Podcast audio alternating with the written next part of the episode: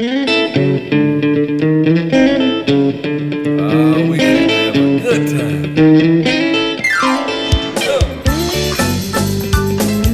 podcast is presented to you by Passion Church, the DeSoto County campus, the fun church in Horn Lake, Mississippi. For more information, visit us at www.mypassion.church. Well, come on, help the people. Said I know you came to praise him. Was about 10 or 11 years old. My grandmother, she invited me to go to the Arkansas Diamond Mines. Anybody ever been there? Ever even heard of it? It's a place, it's a real place.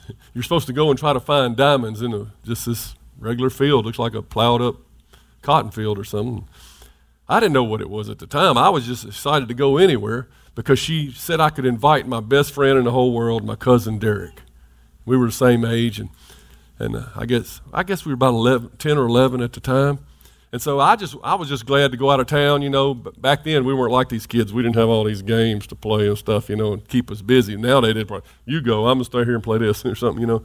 But we were excited to get in a car, even, you know. We just let's go somewhere, you know. We was tired of playing outside, so we drove there, and we got there that night, and uh, checked in the hotel. We ate something, and and guess what? How many how many of you have heard some of my vacation stories? well, that night, I started barfing. I don't know, it just, I started throwing up and threw up all night long. And uh, my grandmother, you know, she had heard that milk is good for your stomach, to, you know, to settle your stomach. And uh, I had already been diagnosed with childhood uh, ulcers, which is kind of rare, but I guess that's a result of being a perfectionist even in my early days, because that's where perfectionism will lead you. When you got to have everything your way, you're not getting it, and you're going to stay upset. So I had, even as a kid, I was, I had like a uh, ulcers. So she decided to give me some milk. She said, "Man, this will soothe your stomach." So I drank she bought a big old gallon of milk, and we were. She was trying to get me ready to go to the diamond mines because she, she had dollar signs showing in her eyes. You know, it was like casino to her or something. You know, she was ready to go. But anyway, I drank the milk, and for some reason, I just kept throwing up all night. I woke up the next morning. She said, "Here, get some more milk. You're not drinking enough milk." So I drank milk all day, and all day, the same result. And my poor cousin, my grandmother said, well, I, I, guess you could be here by yourself. Me and his name was Derek. Me and Derek are going to go, go to the mines. And he was like, No, me, me, I'm going to stay here with Guy. I'm just going to stay here with Guy. It ain't right. And I was like, That's my buddy. He, he was my same age, you know. And he was just a little slighter build, you know. And I was kind of meaner and tougher and better at sports than he was. But he was the one, you know, kind of looked up to me and everything. But he was a good sidekick, you know. And so he stayed with me all day. And we was only going to be there one more day. So about that afternoon, I just got tired of drinking milk. And I got tired of throwing up milk. And I just said, I can't do no more, Mimi. And so I stopped drinking it. And so for that night, guess what? I stopped throwing up. And so we started making plans to go to the diamond mines on our last day. And sure enough, we got up early the next morning and I was feeling good. And we went to the diamond mines and we got out on our hands and knees and started digging. We had these little shovels we had bought, you know. And there were other people out there, believe it or not. And, and we started, me and Derek started finding these little diamonds. At first, they were just little bitty ones, you know, but they were shining sure enough. And I was like, I was showing me. We started getting excited, so we was looking and looking. By the end, by lunchtime, I had a whole pocket full of diamonds. I just knew I was going to be the richest kid in all of Whitehaven, Mississippi, or Whitehaven, Tennessee. and uh, so when we took them up to the office, guess what happened? I'll tell you later. Because we got to get to this word, guys. I done got myself into something I don't know how we're going to get it through tonight. Um, the message is entitled Rightly Dividing the Word of Truth. I thought, well, I'll just talk some basics about how to read the Word of God for all it's worth, you know, and, and understand it in the context that it was written and all that. And man, I got to thinking about all the things that that entails, and I could go on for months. So this is just a complete overview. So bear with me if I don't get to everything, but we're going to talk about some of the main things. Second Timothy is our starting launching scripture. Second Timothy, and we're going to start in the second chapter, 15th verse.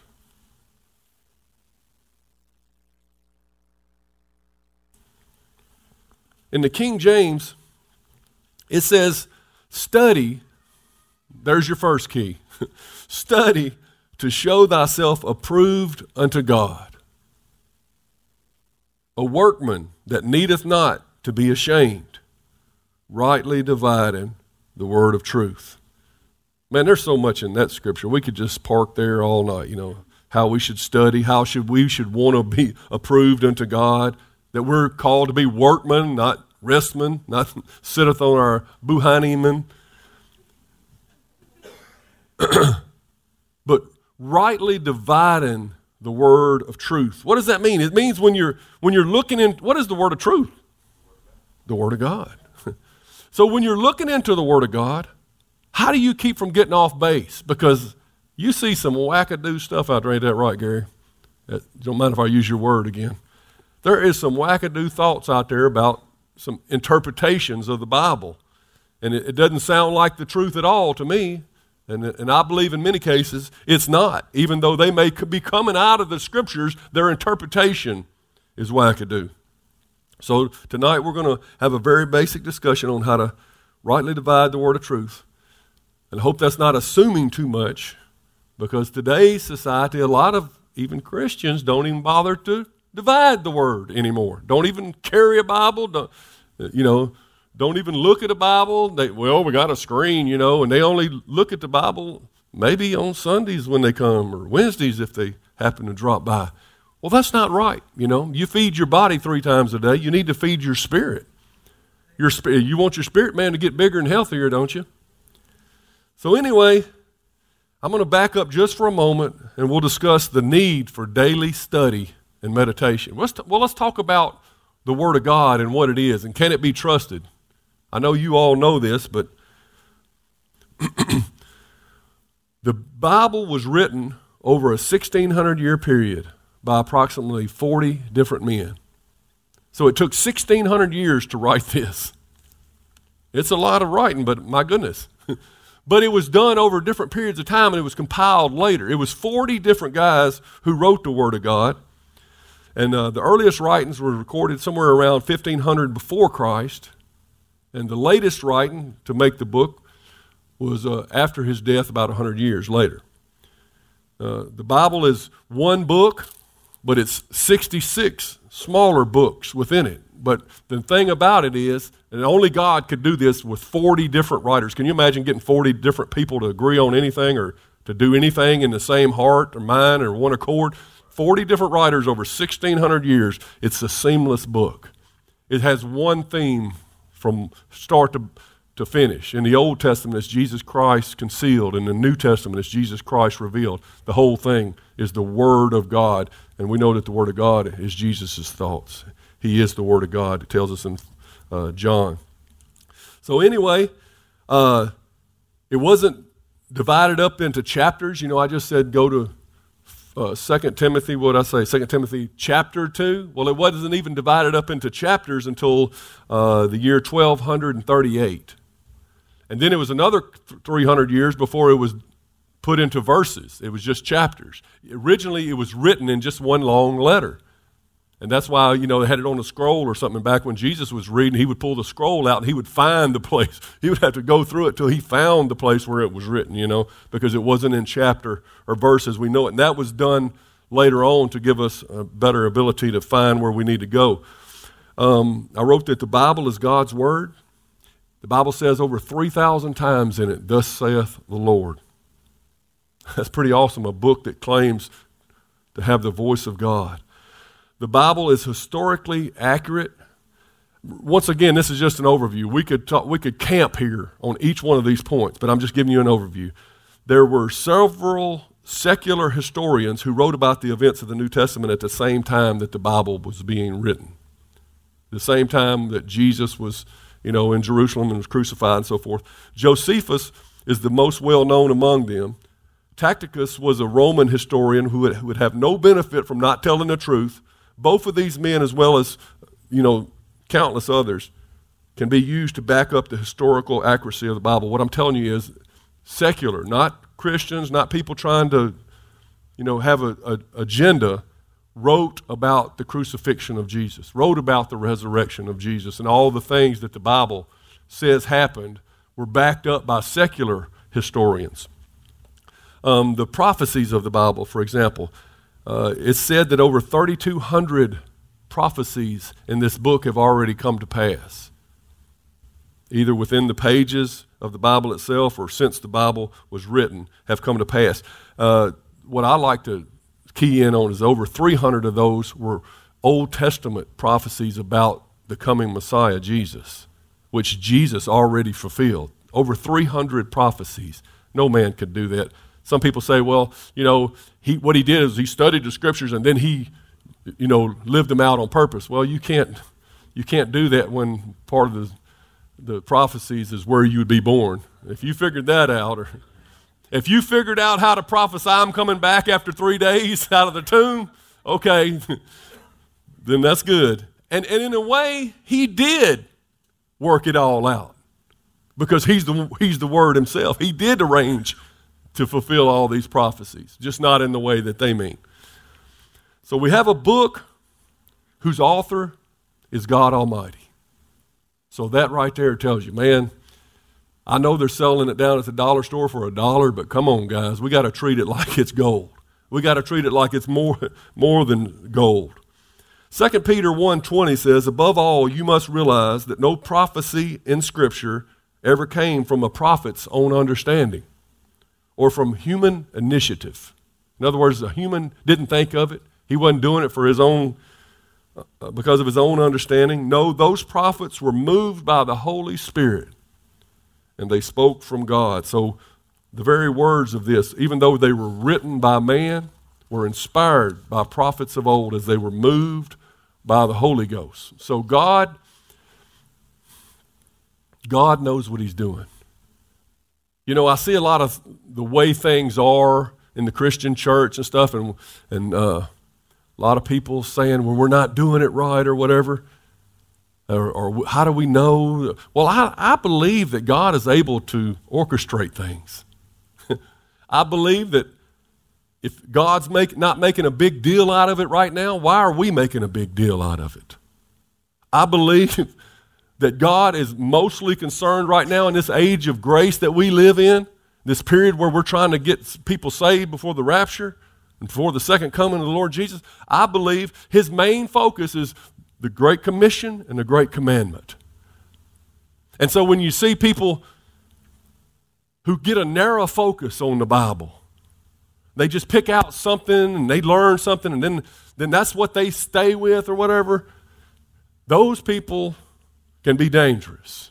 We need a, that's why I'm, I'm tr- talking tonight. We need a well rounded understanding of the Bible. And it all needs to be,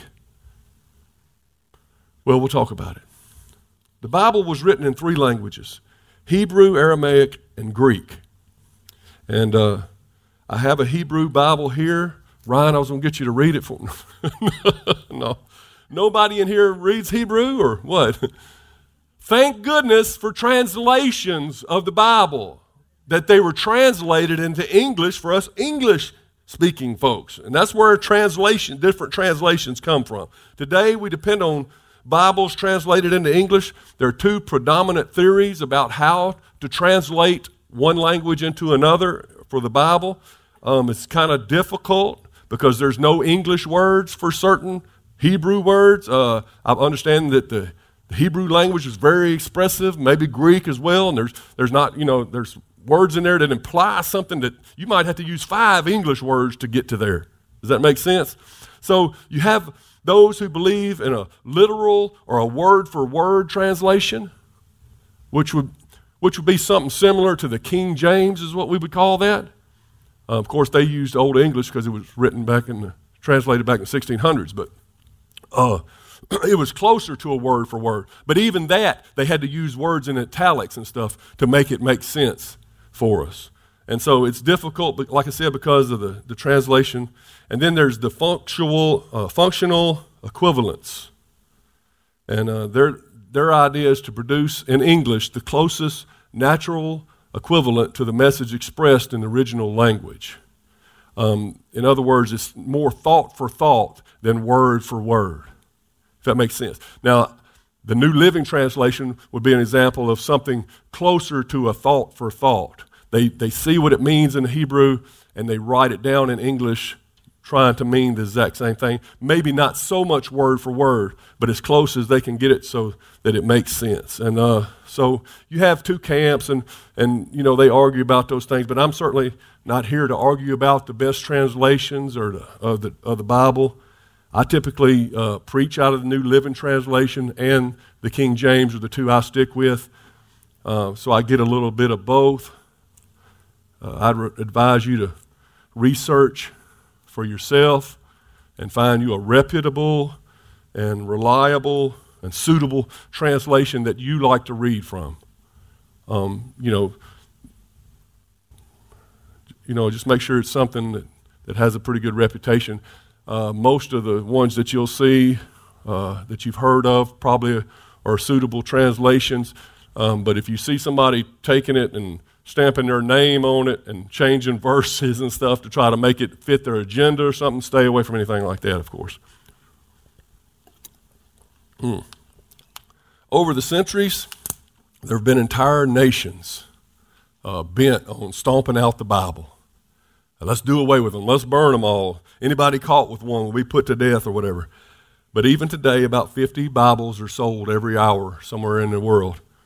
Estimated over 5 billion have been sold. The Bible has now been printed in 2,454 languages. Praise the Lord. Take that, devil. Booyah. So you can't stop the Word of God. It'll be here long past when you're gone. It was, you know, the ones that tried to stomp it out, you know, they couldn't do it.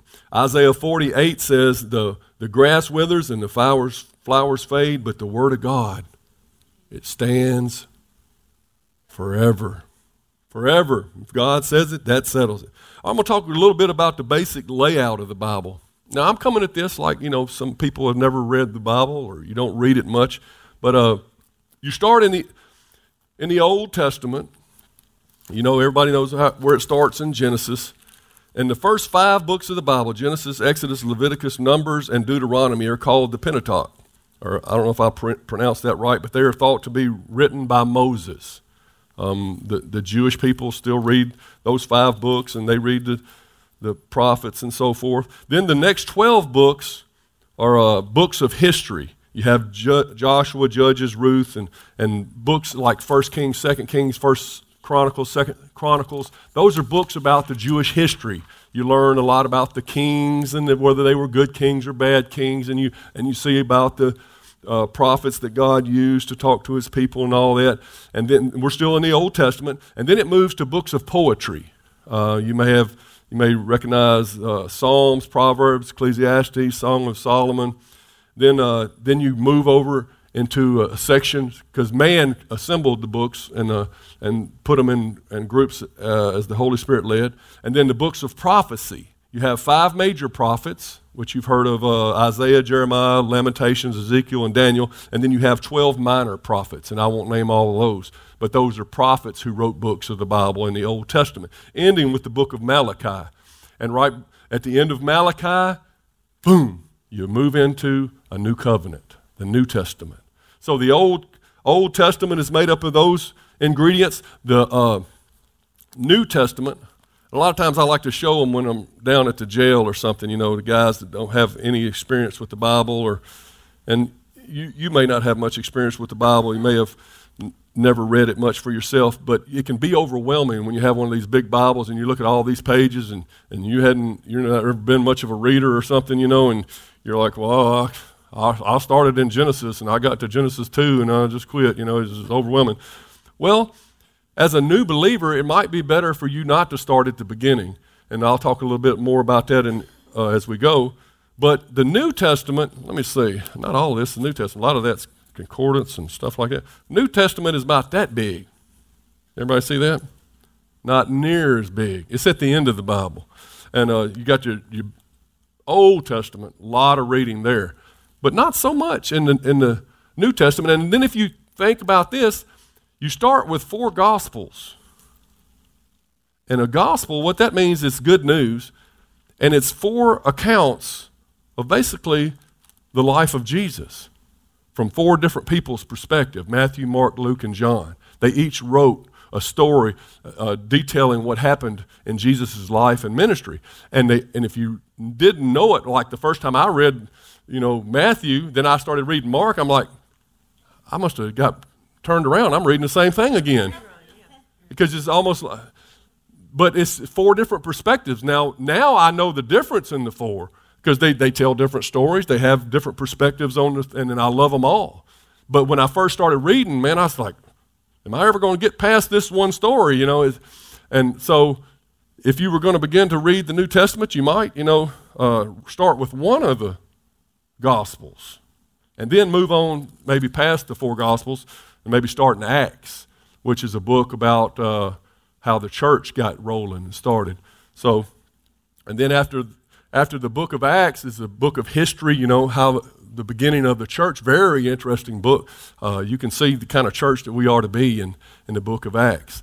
And then after that, you get into the letters that the Apostle Paul wrote to the different churches Romans and Corinthians and Ephesians and Galatians and Philippians and those kind of things. And some of them are really short.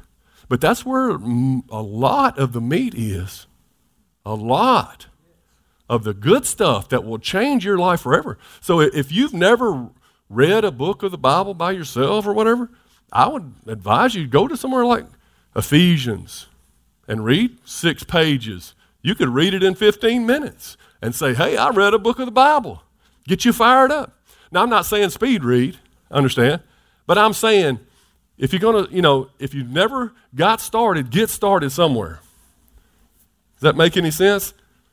And then, at the, then you get some letters from uh, Peter and you get some from John, and then you finally get to the end book of the Bible, which is called Revelations, which is a prophetic book telling about things to come. It, it talks a little bit about at churches of the time at the beginning, in the first three chapters, I think. But after that, you begin to uh, get into prophetic things that are, that are to come, and a lot of symbolism, kind of uh,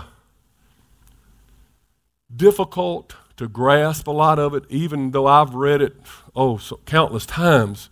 I still don't understand it all, but every time I read it, I get a little bit more. But a lot of that is in context with the rest of the Word, including the Old Testament. Did I say to anybody not to read the Old Testament? No, the Old Testament is just as much the Word of God as the New Testament. Uh, it's just, as a new believer, I would suggest you start and understand uh, grace and uh, saved by grace and love and the things Jesus taught and be well grounded in that. And then when you go back and read the Old Testament, you'll begin to appreciate it all that much more. and you can learn so much. I mean, you know, my preaching, a lot of it is from Old Testament stories. Um, so there's, there's just, just as much awesome things in the Old Testament, but if I, if I were a new believer, I would start in the New Testament. So uh, sometimes in the Old Testament, especially, especially, you'll find sections just wrought with details. You know what I mean? Details. So and so begot so and so, begot so and so, begot so and so there were 12,000 and this and this and numbers after numbers and numbers and they were they went this far and you know and and they they turned to the left and then they went this many cubits and they went I mean it was just details after details and it's like ah you know why why is all that in there it's it's, it's like it, it can be hard to read through but my question is why would somebody put so much detail in a book if it weren't true especially somebody who knew that this book would be scrutinized from top to bottom from the time it was written for hundreds of years, people wanting to stomp it out, wanting to find one of those details wrong to say, aha! So when I read, I read through the book of Numbers, for example, and it's like numbers after numbers of how many people and how many of this tribe and how many of this clan and how many of this and, and read But I love it. I love it. I read through every word of it. Every number, I'll read it out loud because it makes, gives me faith in the Word of God to know that, man, it, and they, they can't disprove a, a, a, a dot of an eye on here. You know, it's all true. So it just gets me excited. Um, in 1861, a French academy gave 51 reasons why that, uh, they could prove that the Bible is inaccurate by their science, scientific methods or whatever. Guess what happened? All 51 have been proven false. You know, and that's just one example of people who have tried to prove the Bible wrong. There's people today out there, you know, the Bible's archaic, it's old, it's, it's not up to date with the times. Hey, the Bible told us that God sits above the circle of the earth long before men knew that the earth wasn't flat. God told us about quarantining people that were sick long before people knew what a germ was. The Bible has always proved itself true, and if somebody thinks today that they've found science that disproves the Bible, then it just proves that they hadn't uh, done their homework long enough because the Bible is true, always been true, always will be true. So let's take just a moment to talk about context. How do we read the Bible for all it's worth? Uh, the word context says the circumstances that form the setting for an event, a statement, or an idea. So it's the circumstances, it's the setting, and the terms of which it can be fully understood or accessed. So it's setting in proper context, is setting in a proper place so that you can get a, a full view of a situation. If I was, you know, if there was an army coming and I was behind a hill and I couldn't see, I could hear them and I could guess how many it was, but I didn't have the full context. If I went up on the hill and got a, a visual on the bogey, then I could say, it's 37 of them, they got 14 horses and six dogs, you know, whatever. And so I would have better context from which to, to uh, understand the situation. And that's the way we want to do. We want to read the Bible in context. Philippians 4.13 says what? I can do all things through Christ, which strengtheneth me. As a new Christian, that was one of the first uh, scriptures that I memorized, that I, I saw and I took hold of. And back then, man, we was preaching faith, you know, faith, faith. And, and I said, man, I can do anything. I can do all things, man. I started thinking to myself, if I work up enough faith, I'm going to jump to the moon. It's just, you know, crazy thoughts. I can do anything. I can do all things through Christ who strengthens me. There's nothing that can stop me. I just took a big overall view of it. But it wasn't until later that I read it in context. And, it, and before that, it was talking about I can, I've learned to be poor, I've learned to be rich, I've learned to be to abound, I've learned to be abased, I've learned to be full, I've learned to be hungry. I can do all things through Christ who strengthens me. So, uh, in context, it wasn't saying, you know, that I'm a living miracle and I'm a superhero. It was just saying I can learn to deal with all things. You know, I can, with Christ in me. Now, it may have some elements of I can do all things, but in context, the greater understanding, along with the, what's before it and what is after it, you know, when you see the word therefore, you need to Ask yourself what it's there for. Right? So he, he says this, this, this, this, this, and therefore you can do this. Well, hold on, let's go back and see what that therefore is there. And why can I do this? And as Brother Gary was telling me the other day in a phone conversation, there's always our side. There's things that we have to do to activate the promises of God. And so to read things in context you need to see what's before it, what's afterward. Um, who's speaking? So many scriptures taken out of context because we don't understand who's speaking and what from what reference are they speaking? What frame of mind are they in? Because the Bible, it doesn't hold back. It puts in the good, the bad, and the ugly. And you don't want to just take all the ugly examples and say, well, it was in the Bible right? A lot of people just, if you know, take everything literally. Um, I've seen people preach, uh, you know, using scriptures out of the book of Job that one of his friends, you know, said in the book of Job, somewhere in the first 38 chapters. And I read the book of Job and I'm like, man, these guys are smart, you know? They're saying all these brilliant things. I'm like, I would probably be sitting there just amazed at all they were saying until that 38th chapter when God starts speaking and tells them how stupid they all are and they're all wrong. You know? And so if you're using those scriptures that those Job's comforters are telling him in one of your sermons just because it lines up with the message you're trying to preach, then you're preaching something that God already says is an error in another place.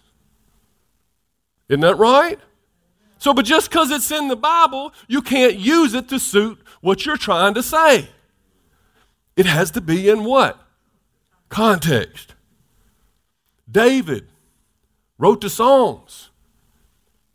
A lot of those Psalms is like, I think I'm getting depressed. David's like, Woe is me. God has forgotten me. He's left me to die. I'm, I'm perishing in this heat and this drought. And it's like, that doesn't sound like the positive confession my pastor teaches. You know, we're supposed to be saying good things. You know, we're supposed to have whatsoever things are lovely. How, and this guy's saying he wants to kill his enemies, and he, you know, he lived in a different time. You know, but but usually towards the end of the, the psalm, he would pick it up and say, "But my God," you know, and he'd say, "But," you know, but a psalm is a song. You know, today a Christian artist may write a song, he may put his feelings, he may be real with, with everybody about the way he feels. I think this book of Psalms is telling us that we can be real with God. We can tell God, I don't feel good about this, God. I know it's you, but I don't want to do it, to be honest. It's about being honest. And I think we got to be careful, or we can take portions of the Bible and begin to say, well, he did it, I'll do it too. Or, or use that to preach and, and make your message. You see what I'm saying? Taking it out of context. Solomon, man, I recently wrote, read through the book of Ecclesiastes. And it's like, dude, come on. You're, are you even saved? Do you even believe in God? There's some of the things he says, it's like, it ain't no use of going on. It's all just smoke. You know, it's all just smoke and mirrors. You know, you get up and you die and it's over with. And it's like, golly, thanks for picking me up, Solomon. But in context, he's saying everything under the sun is like that, meaning that everything without Jesus is like that. If God wasn't here, if you didn't have Jesus, if you didn't have hope, then getting up in the morning and going through the same uh, 40 hour week and, and making this, paying the same bills and then dying and leaving everything to somebody else. And he, man, he's making me sad just thinking about all the things he says. But we're not like those without hope. We're not under the sun. We're in the sun, praise the Lord. So this is, I'm just giving you some examples of places in the Bible that you can't just take it word for word. I mean, what would you do? You just take something the devil said in the Bible and make a doctrine out of it, you know? The devil spoke in the Bible, you know? so even if it is God speaking in the Bible, what dispensation of time, under what covenant, and to whom is he speaking? Because he might not be talking to you. I'm just trying to tell you how to read the Bible for all it's worth and read it in context. Can a Christian eat bacon? Most important question of the night, I know. Can a Christian eat bacon? Important question for most of us. If you read certain scriptures in the Old Testament, under the Jewish dietary laws in the Old Covenant, you'd say, I'm not supposed to eat bacon. That's forbidden. God doesn't like it. But under the New Covenant, Mark 7 19, Jesus says, Food doesn't go into your heart, but only passes through your stomach and then goes into the sewer. I didn't know, I went this way. By saying this, he declared that every kind of food is acceptable in God's eyes. So, a new covenant, new rules. It's a better covenant based on better promises. 1 Timothy 1 4 says, Since everything God created is good, we should not reject any of it, but receive it with thanks. For we know that it is made acceptable by the word of God and prayer. So we're not held to the Old Testament, Old Testament, Old Testament Jewish dietary laws, thank the Lord.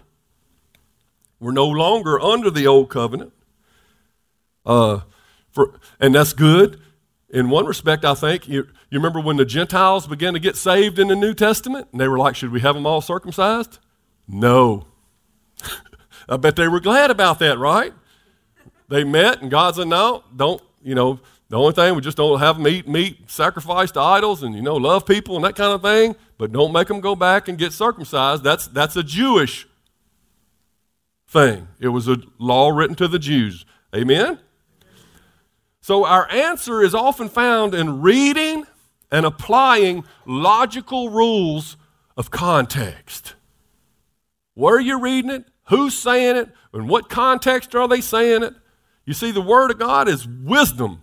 Man, if you can read it in context, we can keep ourselves from getting in so much error. Sometimes it helps to know what kind of culture they were talking about. You know, if you see something going on in the Old Testament or even in the New Testament, to, to us, their culture was different than the culture we live in, and it may not make sense. He talks a lot about slavery in the Bible, doesn't it? And we think, well, the way we see slavery, oh, that's the worst thing ever. But back then it was like indentured servants and stuff, and it wasn't, you know, necessarily mistreating people the way they we may have mistreated people here in America, and the way we view slavery. So the culture is different. And so you have to get, you know, sometimes you, it may do good to do some research about where they're coming from with this idea. Okay? Uh, concordances can be a, a big help. Sometimes you, you see the, what the Greek word means in, a, in the scripture, and it helps you to, to work out and get some better context. Uh, out of context, people can twist the Bible to say just about anything that they want to say. And that's where you get cults. That's where you get so, so far in the era. That's why you have so many people today confessing Christians or, or just simply wackadoo. You're like, who are these folks? Are they reading the same Bible that I am? You know, you had Jim Jones, what was that, back in the 70s or 80s? Start, started twisting the Word of God and got a big following. Started out as semi Christian, next thing you know, he's telling people he's God. Has 900 people drink the poison Kool Aid and kill themselves. Man, that was taking the scriptures out of context. Acts 20, verse 30 says, Also of your own selves shall men arise, speaking perverse things to draw away disciples after them. Usually, when people are taking scriptures out of context, they're trying, I'm not going to say it usually, but sometimes they're trying to do it to draw away people to themselves. That, oh, I've got a new revelation. I've got this, and, and especially when you see people that are narrowly focused on one aspect of the gospel, like I was talking about earlier. They're trying, they're, they're, so, they're the expert in the field, and they're trying to draw away people after themselves. That's not good. We, we don't lead people to ourselves. We need to stay in context. We need to stay focused on love, stay focused on the Great Commission and the Great Commandment, and stay balanced. And we'll be okay. Amen? The devil quoted the Bible. You remember when he, he, he told Jesus to jump off, you know, the Temple Mount? What, what did Jesus do? He straightened out the devil's context. He said, if, if that's the way you read that scripture, you're all fella. He used another scripture to help properly put that scripture, interpret that passage. Does that make sense? He said, it is also written, see, Sometimes you need two or three witnesses in the Word of God. If you don't understand, look in other places in the Bible where it says, you know, something about that. If one of them just sticks out and doesn't make sense to you. One thing that, I know helps me more than anything when I read the Word of God, I personally know the author. I know his heart. I know who he is. I love him. And uh, I can usually feel an incorrect interpretation because it's not his character. So it's like, you know, you study the dollar bill, the $20 bill, so you'll know when a counterfeit passes. I study Jesus and I've studied him so long and I know his character. I know how he's treated me in my personal life. It has a big impact about, I know the spirit behind the interpretation usually. So now let's talk about there's deeper truths to be had. About to run out of time. I don't guess we'll get finished tonight, unless y'all want to stay a little late. Anyway, first you won't understand the Bible at all unless you're born again. Anybody ever try to read the Bible before they were born again? Mm. I remember after I got born again. I don't. I remember trying it a few times, but I don't remember much about it. But I remember after I got born again, I started looking at the Word of God, and it just started jumping off the page at me. It was like, "What? I didn't know this was there. This is awesome." but without possessing God's Spirit, you can't understand the spiritual truths of God in the first place. 1 Corinthians 1.18 says, The message of the cross is foolishness to those who are headed for destruction. But we who are saved know it is the very power of God. 1 Corinthians 2.14 says, People who aren't spiritual can't receive these truths from God's Spirit. It all sounds foolishness to them because they can't understand it. For only those who are spiritual can understand what the Spirit means. So this is a spiritual book. This is not just ink and, and white pages. This is spiritual. This, this is sharper than any two-edged sword. It's alive. It's quick. You know, so unspiritual people can't understand even the surface truths Harley. You know, when Jesus would tell parables and stuff, they'd like, huh? you know, but it was those who were hungering to go deeper that he would explain he would get in there and explain more to. Deep calls out to deep. If you're willing to go deep, God is willing to take you. Psalms 14:2 says, "The Lord looked down from heaven upon the children of men to see if there were any that did understand and seek God." He's looking to see if you want to understand, if you're trying to seek him. Because for God's children, all the truths and the mysteries and the hidden things from long ago, from the foundations of the world, they're open and available. But you got to dig for them. He's not going he's not going to just throw his pearl before swine, but they're there for his children. Uh, one way the Bible hides things, but they're really there for those who look, is I noticed in types and shadows. You may have heard that term, you may not have, but the Bible uh, is full of types and shadows, things that you see in the Old Testament that are really pictures of things to come.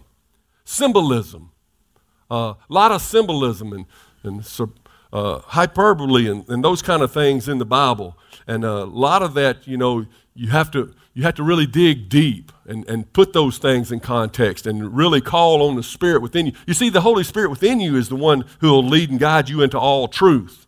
And you can't do anything without Him. So, uh, a guy named John W. Rittenball, he gave me some advice on this I thought I'd share with you. When working with biblical symbolism or types and shadows, one must follow two cardinal rules. These are two cardinal rules for kind of trying to decipher these things. First, understand that several different symbols may represent the same reality in the Bible. For instance, the church is symbolized as a woman, a building in which Christians are living stones, a human body of which Christ is the head, and a family of Christians that are brothers. So, all those things represent the body of Christ. Be sure to check the context in which the symbol appears and try not and do not try to force a symbol where it does not fit. In other words, oh man, it says about a fire here, man. I bet that means the church. you, you know, you know how you get, you know, you get, you're trying to interpret something, man, that'd be cool, dude, you know, but not really. Because if it doesn't represent the church in some other area in, in the Bible, you know, and there's not two or three witnesses on the thing, you might be, you know, just superimposing your own thoughts. Secondly, allow the Bible to interpret its own symbols. In Revelations 1:20, in the context of John's vision in Revelation, Christ explains the meaning of the seven stars and the seven lampstands. There's seven stars appear, and there's seven lampstands, seven golden lampstands. The mystery of the seven stars, which you saw in my right hand, are the seven golden lampstands. Those seven stars are the angels of the seven churches. The seven lampstands, which you saw, are the seven churches. So he tells you what they are.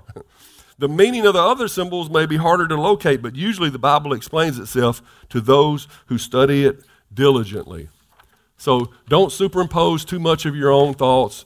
Um, if you'll just ask the Holy Spirit to reveal it and you keep studying, you keep digging it out, he'll, he'll, he'll give you what you need to know. We should dig into the Word like a man seeking a hidden treasure. We should have a longing for the Word of God. We, we, we could profess to be Christians, Jesus followers. Like I said, in John, it says, In the beginning was the Word, and the Word was with God, and the Word was God. And verse 14, it says, The Word was made flesh and dwelt among us. And who was made flesh and dwelt among us? It was Jesus. So this Word is Jesus. We profess to love Jesus and not read the Word. How does that work? Oh, I profess to love my wife, but she lives in California. I ain't seen her since 83, you know. I love her though. Oh, love you, love you. Matthew 13, 44 says, The kingdom of heaven is like a treasure that a man discovered hidden in a field. The kingdom of God, the kingdom of heaven. In his excitement, he hid it again and sold everything he owned to get enough money to buy that field. Man, when you find Jesus, you sell everything you own, man.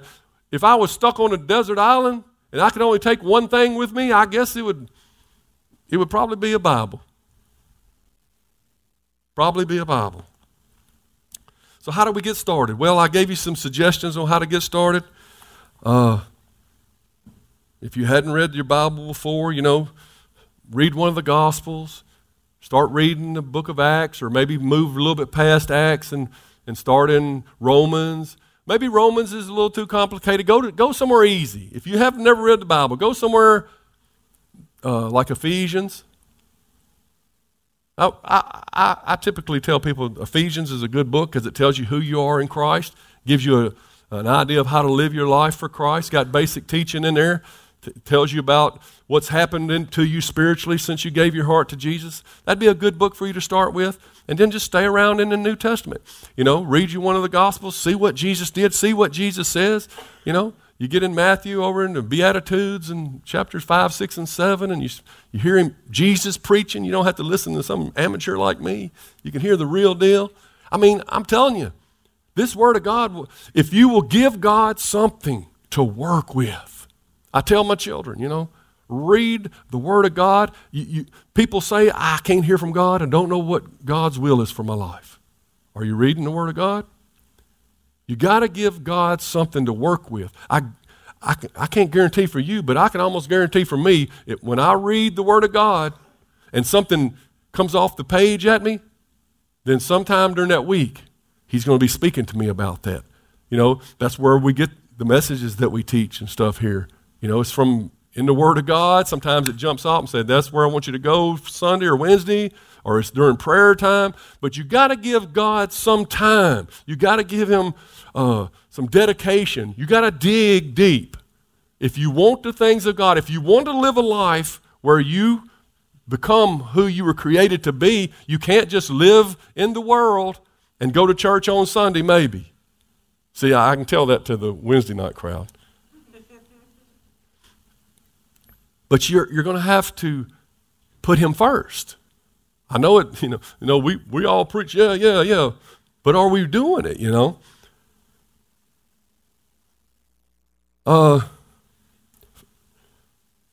once you start, don't quit. Develop a plan that works for you. Uh, you don't have to. I read four chapters a day typically. One, and, and, and I've got a chapter going in the Old Testament. I've got a chapter going in, in the the poetic books somewhere. I've got a chapter going in the Gospels, and I got a chapter going in the New Testament. I try to get a smorgasbord of everything every day, and then when one of them finishes, I, I recycle it back in that same area. I use I re- read different translations. I'm always feeding on the Word of God. But whatever works for you. If you wanted to read, I, I would I bet God would rather you read one verse and meditate on it than read four chapters and just be trying to get through it real quick just to say you did it. One verse, one word is able to change your life if you will give God your heart in it. Does that make sense? So start and try to make a time every day. They say it takes like 21 days or something like that, to, 28 days to, to start a habit. You know, uh, I've been getting up about an hour earlier than I need to to see my son off to school every day so I can spend five minutes with him. I go in there and I read him five minutes worth of Bible every day, trying to help him develop the habit that I'm telling you about because it's that important. It's that important. I'm telling you, this is your lifeline.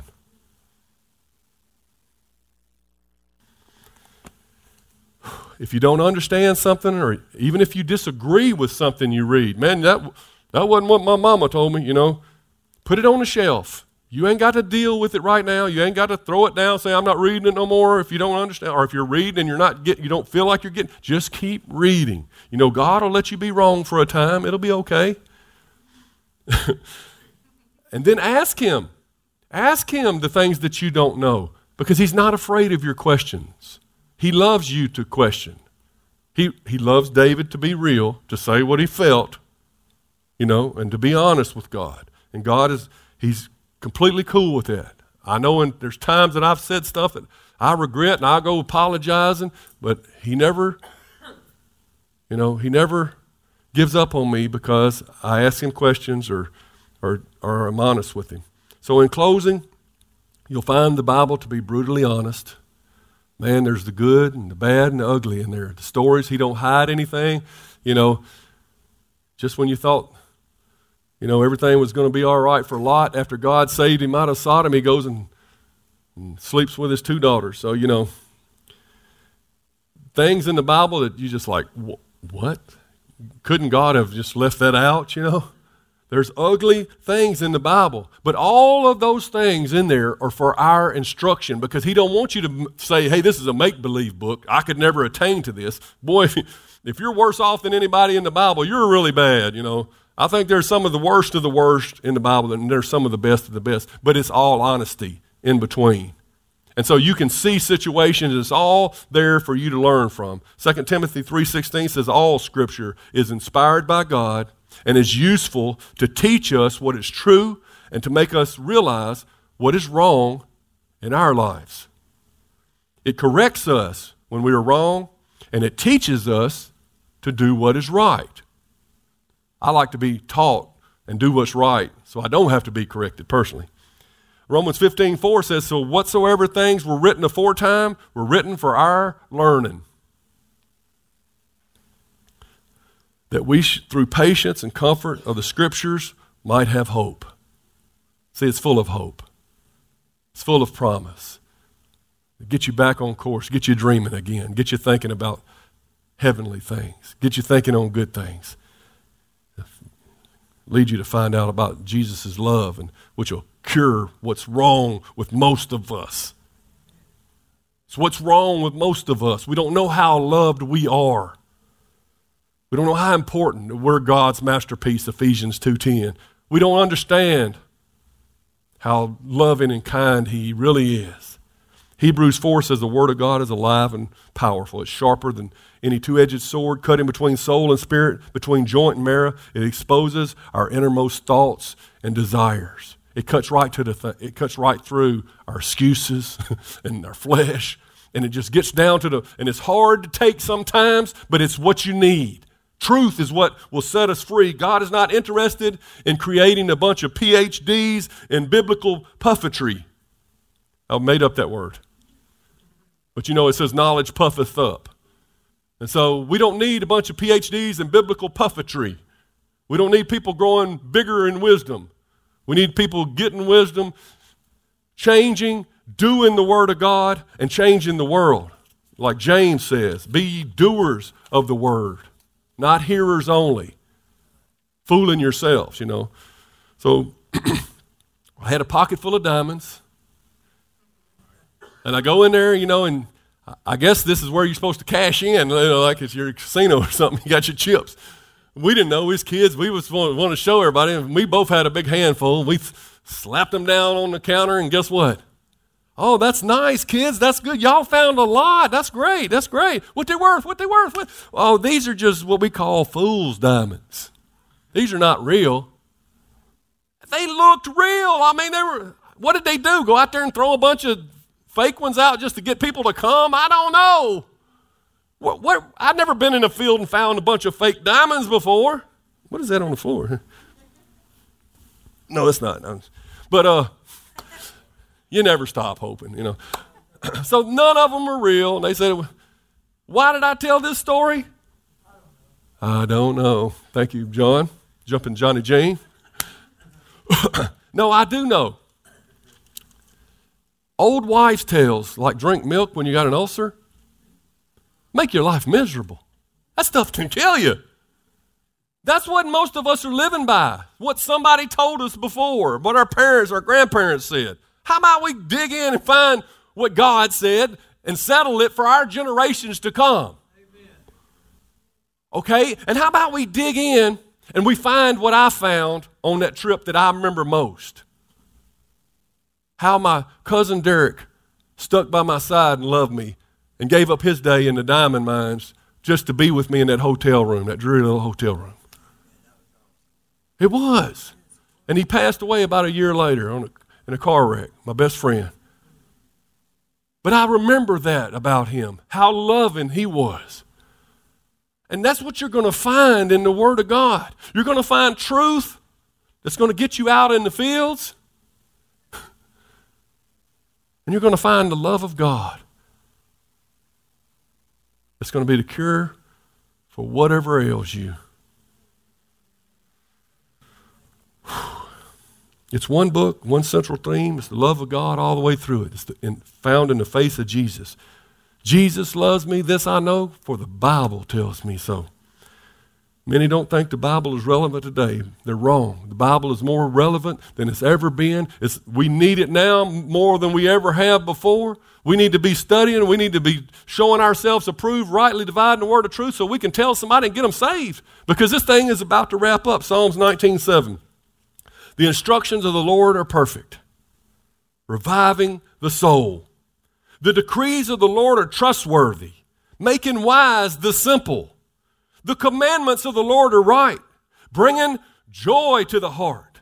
The commands of the Lord are clear, giving insight for living, reverence for the Lord is pure, lasting forever. The law of the Lord are true. Each one is fair. They are more desirable than gold, even the finest gold. They are sweeter than honey, even honey dripping for the comb. They are a warning to your servant, a great reward for those who obey them. The Word of God has life changing power.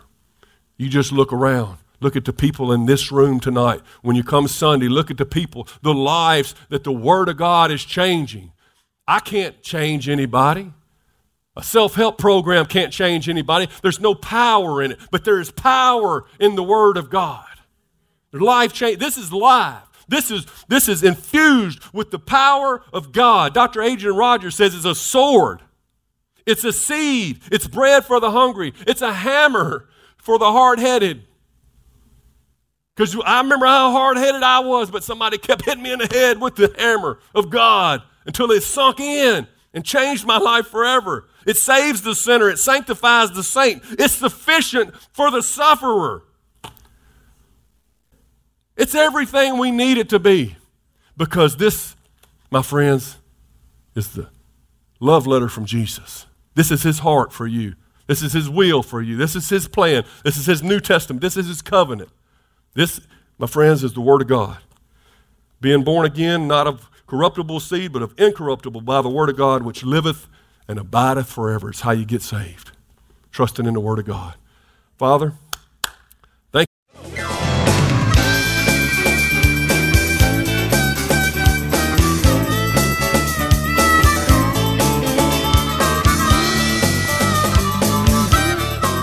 listening to the podcast today. We hope you enjoyed it and that it inspires you to live out God's Word. For more information, visit us at www.mypassion.church.